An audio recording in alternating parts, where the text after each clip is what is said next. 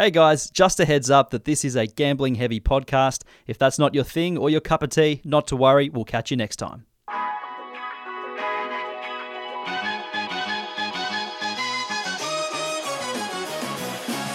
Hi there, and welcome back to the ESPN Footy Podcast.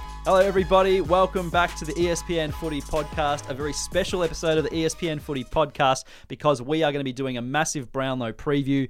Jake Michaels, if you know, uh, ESPN.com.au, if you haven't seen it, has a massive Brownlow predictor every year that he does. And the amount of research he's put in this season has been phenomenal. We've got spreadsheets in front of us, we've got color coded bits and pieces, and he's here to share all his wisdom. And so is Christian Joly from Champion Data, who's going to try and challenge him and see what Champion Data has done differently to, to Jake. Jake, firstly to you, uh, would you describe this as your Christmas?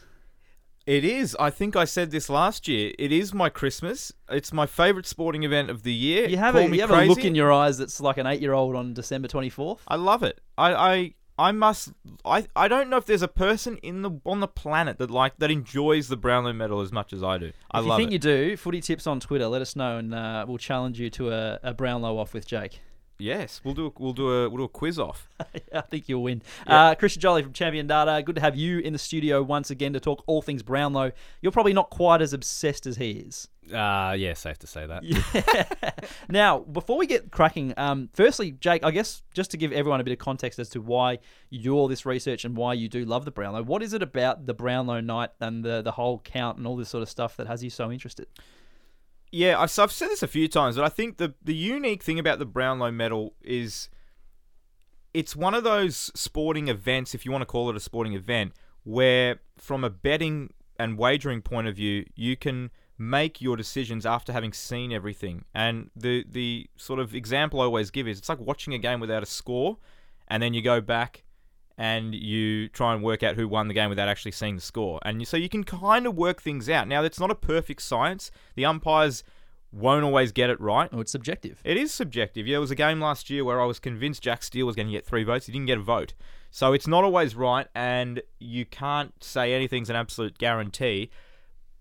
But you can make some educated guesses, and a little bit of research goes a long way. And as you said, I do put a lot of time into this. What goes up on uh, the website uh, is is our ESPN uh, Brownlow predictor. There's a few other bits and pieces I have in front of me as well, which we'll share Some goodies. we'll share. Um, but yeah, it, it is it is one of those unique events, and that's and that's why I love it because you can find some real value. It's a fun night to watch, um, and yeah, Gil's last one. It is, yeah, absolutely. Good point.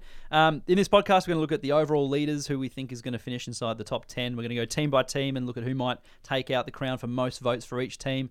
Uh, and then we're going to look at some quirky best bets for the night that Jake has sort of put together because um, he hasn't had much else to do. I mean, look look at these spreadsheets. I'm, I'm just flabbergasted. You've gone, you've actually gone to the printer and you've color coded and tabbed these. First so- thing I've printed here in a while. it, it certainly is. So you can tell that he's put his research in. Um, firstly, I guess how how well explain to the listeners. I know you've explained it a couple of times in, in previous pods, but uh, for anyone who's new to the show, what makes your Brownlow predictor so unique?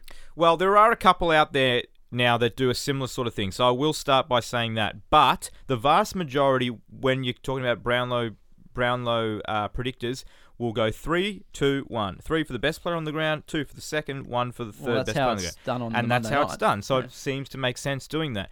The problem with that is, I find that there's not much margin. You, you've got a large margin for error. If if you're if if two players have had a really good game, and you give one three and one two, and you're wrong, then you're you're already one off. And over the course of 23 rounds, that adds up, and you're con- a considerable way off. So you want to have a, a small margin for error, and you want to reduce that. So what I try, what I do with mine, and as I said, there are a couple of others that do this as well. So I'm not saying it is completely 100% Were you the first? mine.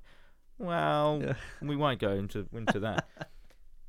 but we'll give half votes. So basically, we'll give any amount of votes up to six because you still got to give six. You can't give nine votes and then you're giving more. You every game has six votes, so you can allocate six votes however you want. If there's a clear best player on the ground, I'll give them three. As I said, if there's someone, if there are two players that that are sort of vying for the best player on the ground, it's a 2.5. Sometimes it might even be a 2.5 two, 1.5. If there were three players that were really good, and but but they were kind of one was a little bit better, but not enough to sort of say secure that three votes.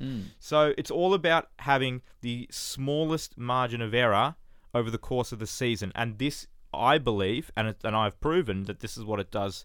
Uh, more so than just the standard three, two, one. I was about to ask you how successful has your predictor been in previous years? Not to brag, but seven, s- seven You've, of the, you've, you've written the run sheet for this episode and you've said accuracy, give it another plug. Se- seven of the last eight winners I've got. But having said that, um, anyone that's followed the Brownlow, there's been about four of those eight which have been quite obvious. They were real odds-on short fa- short price favourites. So, uh, but we did get Ollie Wines last year, and that was a really tight count. And this one's going to be very similar. So, two years in a row, it's been um, sort of throw a blanket over four or five guys. Uh, Christian Champion Data doesn't give half votes. What's the uh, the rationale behind uh, Champion Data's uh, Brownlow predictor? No, we do. So You give half votes. It's very similar. I mean, we don't. Did you copy him? No, no, they No, we, it's not quite half votes. So again, we've got we know there's six votes per game, and we sort of Oh, so we- you go point to yep. a point. So we've got you Ah. know two, two point three, one point five, and interesting. There, I think the highest we got is two point eight for a game. So there's no game in this season. I don't think there was last season where we're we're one hundred percent sure that this guy's going to get three votes. So even the highest, you know, most probable is two point eight. But again, it, it is. It's looking at the six votes across a game, um, looking at that match. Um, and looking at the where stats have been won, how many stats you've won, the result of the game, and previous polling history, or as we call sort of previous umpire bias, also comes into play. So, How do you calculate that? so again, it's just looking at you know if Ollie Wines is you know continually we last three years we had Ollie Wines getting 1.2 votes and he kept getting threes from the umpires, we'd realise that we, he's actually you know more looked after by the umpires or more noticed by the umpires. So we have weightings to those sort of players. So again, that's probably one of the issues with this Brownlow predictor. I think we do very, very well with the top 10, 5 or 10. I think very similar both years with Jake. But it is, it's probably, there's going to be a couple of players that probably a, a year behind. That Someone like Connor Rozee is a great example this year. Um, uh, expect him, you know, maybe to get poll in four or five or six different games. We've got him getting, I think, eight, eight votes at the moment and about 12 away from Ollie Wines. But again, Ollie Wines is being pumped up from previous polling history. Connor Rozee sort of hasn't had that previous polling history, so doesn't get boosted up.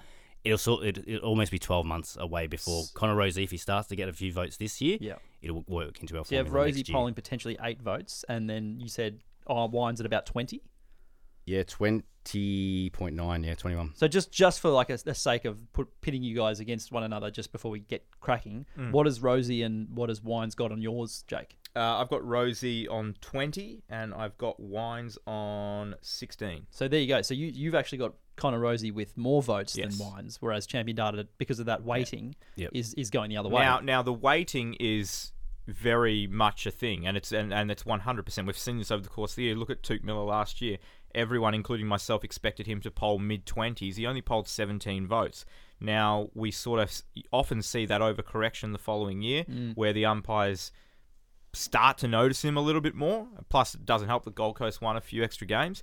So, so Miller's Miller's an interesting one this year. You know, he's the kind of player that plays well almost every week, and wouldn't be surprised if those no vote games start to turn into ones and ones to twos. And over the course, again, over the course of that year, that makes a massive difference, and that's enough from to be able to go from sort of 17, 18 votes to the mid 20 to high 20s. So, look, it is going to be a really interesting count. And as I said at the start, two years in a row where we haven't had an obvious winner going into it. And I think that's what I think there was a period where we had probably four years in a row where it felt like it was a foregone conclusion, so people weren't overly interested. But when you go into the night with five or six live chances, I think it's quite an exciting night to see who actually takes it home. Well, you said there, there might be a few live chances. Let's run through both of your top tens just to sort of see where, firstly, your predictor is at, Jake, and then how Champion Data's compares. Yeah, so the top 10, I'll, I'll start with 10th. So I've got 10th, uh, Sam Walsh. Ninth is Callum Mills. So, sorry, 10, Sam Walsh on 19 votes. Callum Mills, 19.5. Uh, then I got 8th is Connor Rosie on 20. 7th, Jeremy Cameron, 20.5. Then a tie for 5th with Miller and Petracca, both 24. Uh, 26.5, fourth place is Andy Brayshaw.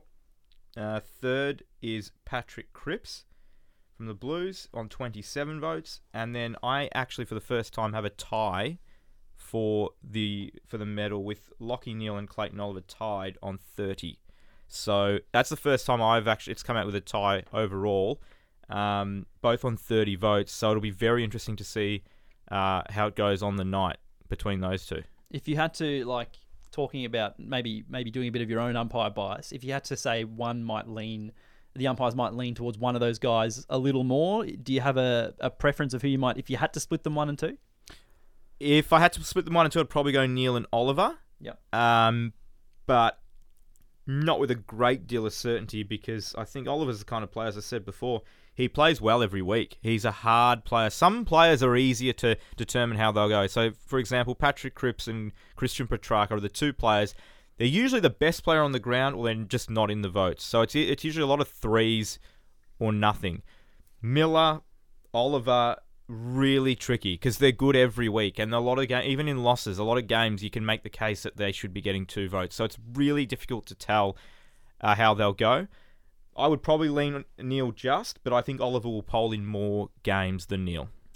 Fair enough. Uh, Christian, how does your top 10 differ to Jake's? Yeah, a few different names there. So starting from 10th, we've got Cam Guthrie uh, on 17 point. I'll, I'll use the decimal points as well. So 17.3 votes. Touk Miller at 9th with 19.1. Ollie Wines, 19.7. Christian Petracca 6th at uh, 20.9. Sam Walsh at 5th, uh, 22. Point, sorry, Petracca was 22.5 and Sam Walsh was 22.8 and 5th. Fourth is Clayton Oliver. Uh, 25.3, or sorry, equal third with Andrew Brayshaw, who's also at 25.3. And our top two, yeah, Patrick Cripps at second, 27.1, and we got Lachie Neale as a clear winner, 28.9. Mm, interestingly, no one above 30 votes, whereas Jake, you had two players split on 30. Two on 30, yeah. And at the start of the year, if you guys remember, um, Andy Brayshaw, Cripps, uh, Petracca started with two two best on grounds in a row. It looked like we could have four players again polling over 30 votes. Uh, we did last year. We had four guys poll 30. So um, I I think I think 29 30 is probably the the number this year that that that the winner will poll. 29 to 31, I'd be saying would be around about where the winner lands. Fair enough. Uh, moving on to, say, a team by team sort of prospect. I know that this is popular with punters out there uh, who are looking sort of beyond just the winner to sort of see where there might be some value. Of course, gamble responsibly. We're not affiliated with any betting company on this podcast here, but not, not yet. if you if you if you feel like you know having having a flutter, um, Jake, if you were to go through club by club, who have you got leading the Crows, for instance? Yeah, I guess some of these are, are, are probably quite obvious, but we can probably just go through each team and uh, just compare what we've got and sort of whip through them. So yeah, I'll start with Adelaide. So Rory Laird, uh, I've got on 17.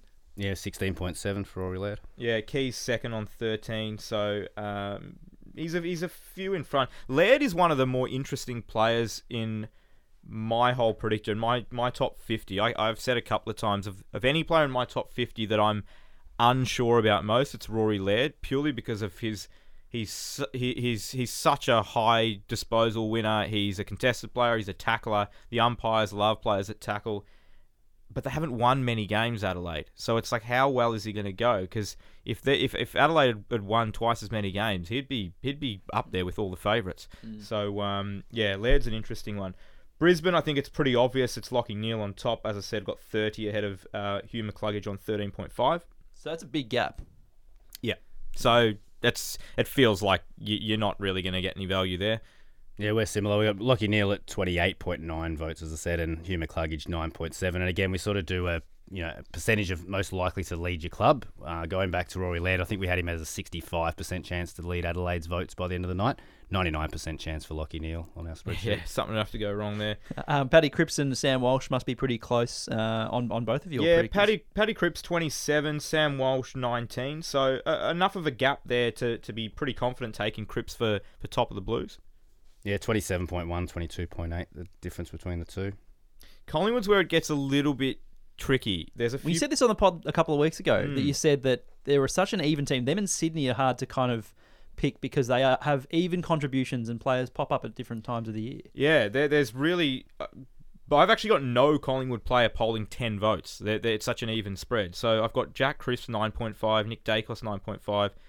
Uh, Scott Pendlebury seven, Josh Daicos six point five, De Goey five point five. So a lot of names around that mark. Probably probably have five or six names polling between eight and ten by the end of the night. I would imagine. Is that strange considering they finished in the top four? Like you normally expect the teams that win a lot, the better teams, to to have higher polling players? You would, but also then you can look at na- other names like Elliott and Ginnivan and Lipinski, Maynard, Sidebottom, Adams, Mihocek. They've all had their games where they've they've played well. So there hasn't been that standout player that's just been week in week out doing it, and because they are that consistent team. Anyone Yeah. stand out for you? Yeah, definitely. So Nick Daicos, uh, 11 votes ahead of Scott Pendlebury, six. And I obviously talked about polling uh, history and previous bias coming into play to sort of pump up votes. Nick Daicos doesn't have that in yet, so that's 11 straight votes. That's interesting, Uh, just given that, based on yeah. his stats. So again, seems to be the Brownlow predictor. Certainly likes Nick Daicos. Uh, moving on to the Bombers, Zach Merrett um, once again top uh, there on 17. Yeah, we got yeah six, 16.9, so the same thing, almost twice as much as second. Darcy yeah, I've, I've Parish. got Parish on 11.5. Had missed quite a few games.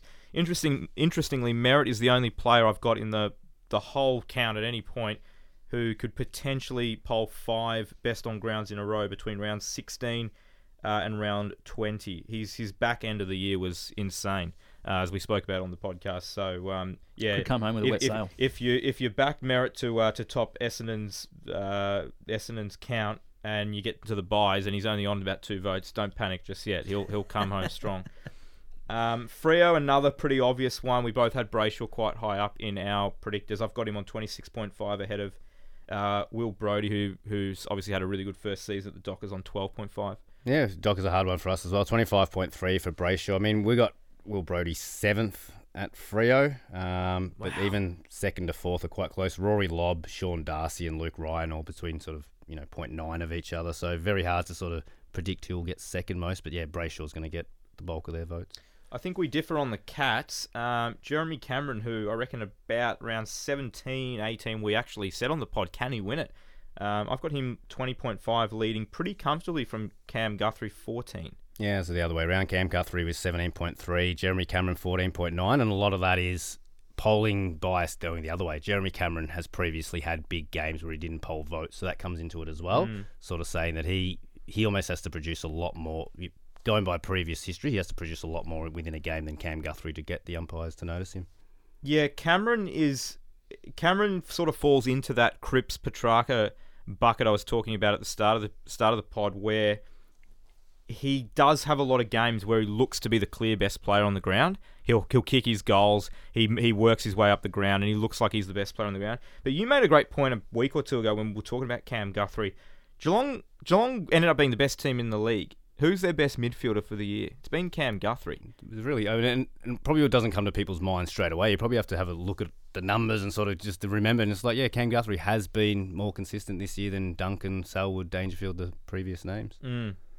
Um, the Suns, another pretty obvious one. Uh, Miller, 24. Expect him to poll really well uh, after last year, as we spoke about before.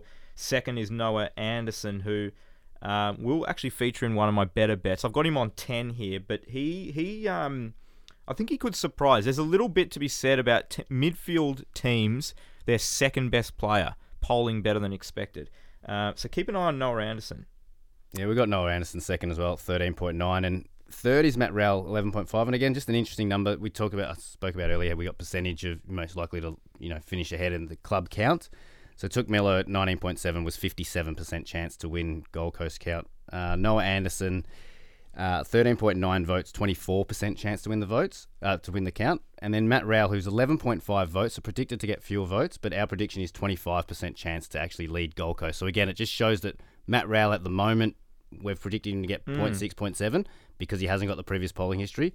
But those types of games can get you the two votes. So if umpires start to sort of fall in love with Matt Rowell, he could end up second at Gold Coast. And there will be players that will look back on um, at the end of this, at the end of the Brownlow, and say, "Gee, he he polled better than we expected," and vice versa. I think Jack Macrae last year was one a lot of people thought was were going to was going to poll uh, quite high, and he was very high up in champions predicted too, and mine, and he he polled quite poorly. So there will be names that we'll we'll look back on this time next year. The Giants, I got it super close as well. Josh Kelly eleven, Steve Coniglio ten, very tight there. Hard to hard to pick a winner there. Yeah, you got Coniglio 12.6, th- three votes ahead of Josh Kelly, 9.6. So. One of my um one of my to, to be completely honest, uh, I, and we're going through these just to, to give to give everyone a bit of an idea as to where we are and sort of what what sort of themes sort of emerge. But I find picking a lot of these can be a little bit hit and miss because we do talk about some players when you when you're talking about lower down the votes, one game you miss one game and you you're kind of screwed. You know, whereas you're talking about the guys that are potentially polling 14 games. If you miss one, it's not disastrous.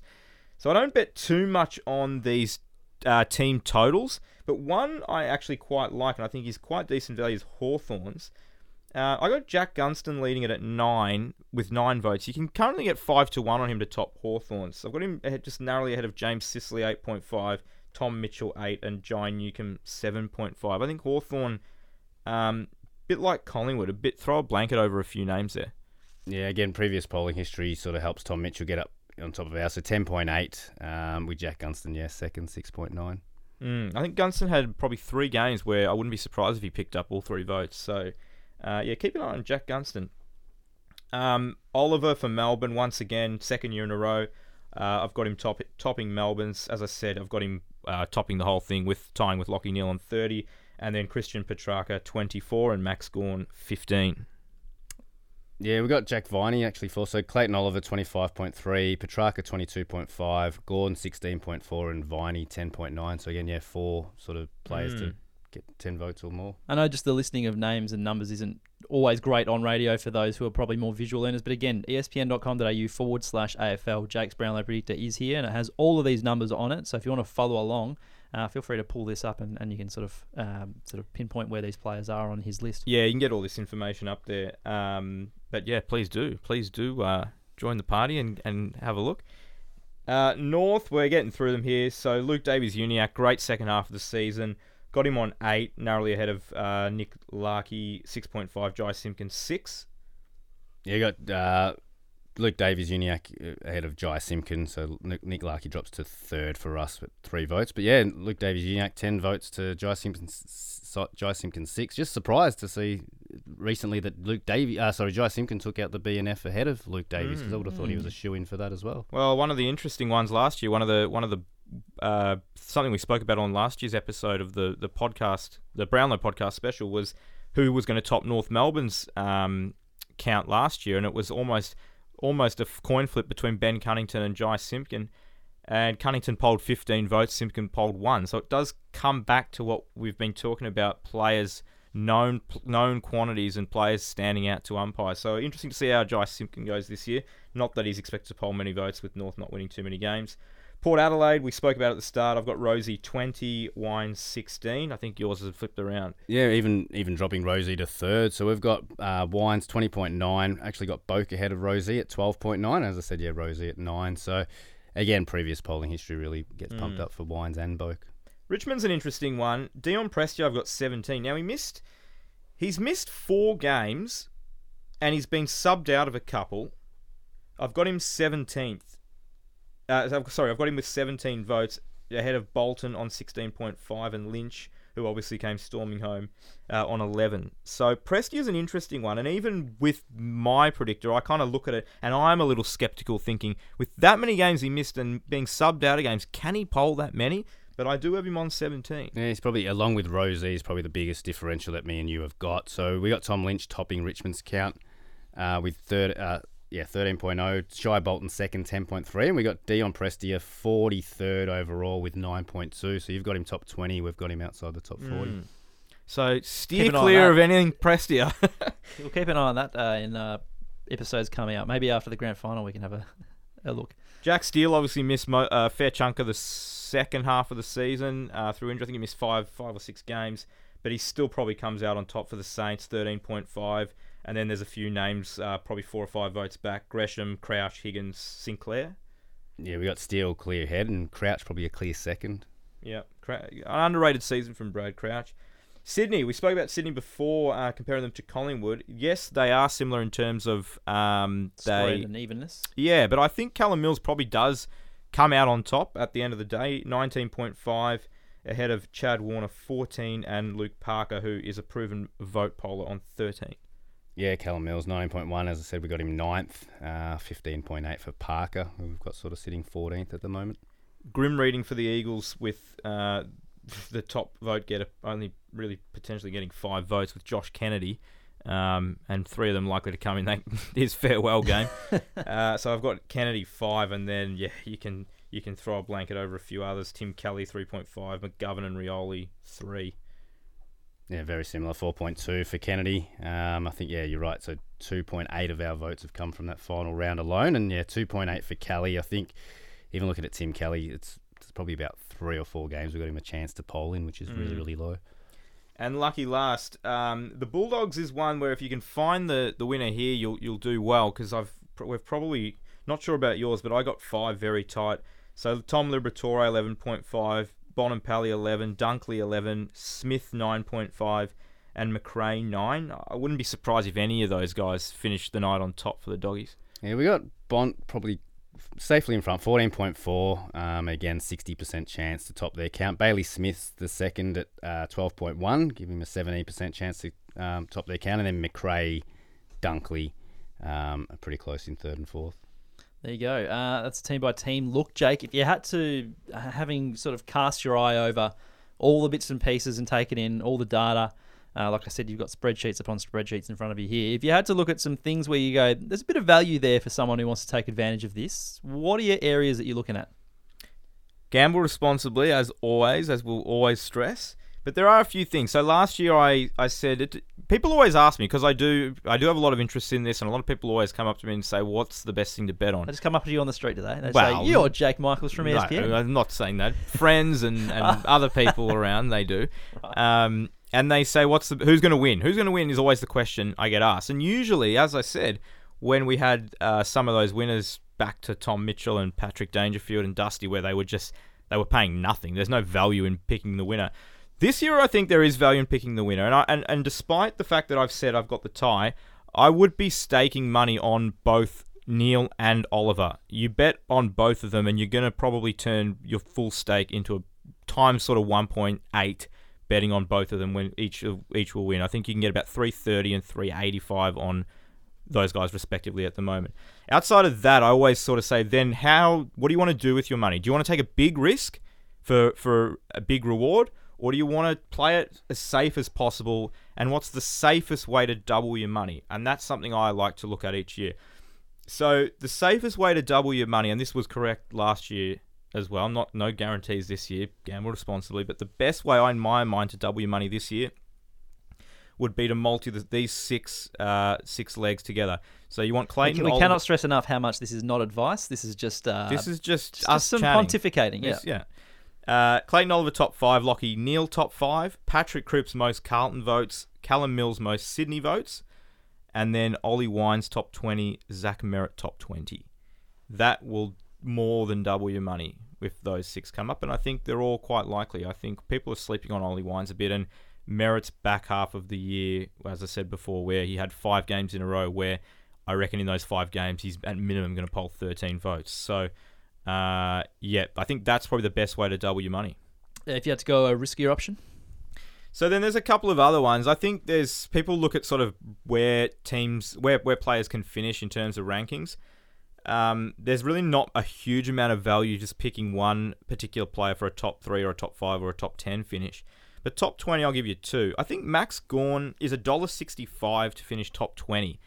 I think he's extremely likely to finish top twenty. He he has polled votes, finished top twenty last year, uh, I believe, and he's the kind of player that I know I always talk about. I'm not a huge fan of Ruckman, but everyone loves him. The umpires love him, I- and I think a dollar sixty-five is over the odds there. is he in Champion Data's top twenty? Yeah, we got him at 13th, so safely in there. Safely inside.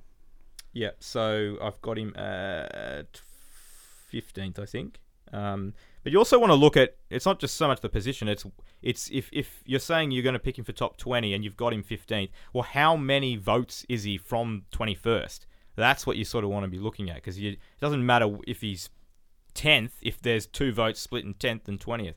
So you want to kind of look at that margin for error you've got again. On the other side of that, the, the riskier option for top 20 is a player we spoke about before is Noah Anderson. Now, he's not in my top 20, but I could, but in term for, for someone who's 8 to 1 to finish top 20, and as I said, there's something to be said about players, the second best player on a good team, not a great team, but one at your midfield They won eleven team. games. They won 11 games. Uh, Miller will take the vast majority of votes, as we expect. But who's been their second best player? And I think it's clearly been Noah Anderson.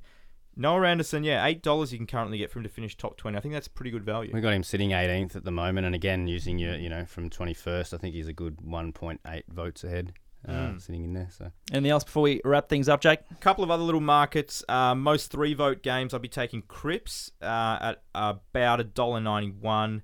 He is. I've got him in potentially getting nine. Um, I think Neale was eight. Um, so I'd pro- I'd be pretty comfortable taking taking the, the punt on Cripps there for the most. And then most games polled would probably be Clayton Oliver again for the for um it was Ollie Wines last year, but Clayton Oliver looks like looks like there's 15 or 16 chances where he can poll votes this year, and I think it's it's not a you're not going to win uh, a huge amount at 157, but I think that's a pretty reasonably safe one too. But I'll leave you with I'll leave you with what I think is the overall best bet for the whole Brownlow, Gamble responsibly. and it, it's not. Sometimes it's Quinellas, sometimes it's trifectas because there's four guys that are pretty tightly bunched up at the moment. Well, there's really five. But what I'm what I'm gonna be looking at is your first four. You want to box your first four. You don't want to go. Uh, you don't want to go in order because it's too risky. One vote will kill you. You want to box your first four. So any these players in any order to finish top four. So you want Neale Oliver Cripps Brayshaw in one, and you want Neale Oliver Cripps and Miller as a separate. Now the first one's paying six fifty. The second one's paying nine. Again, you stake money on both. You're gonna you're gonna three point five to th- to four times your money based on whichever one wins. Um, and you you stagger that, so the winnings are about the same. I think they're quite likely, and if you're a little, the only other, the, it feels the only player that could ruin that would be Petracca. And if you're a little nervous about Petracca, you can buy a little bit of Christian Petracca insurance for sort of his over over total on how many votes he'll get. Maybe you take the over on twenty four point five at, at two to one or something like that. But I think they're pretty good value, and I think the top, the top sort of six guys, I think's pretty safe to say that they'll be around the mark at the end of the night.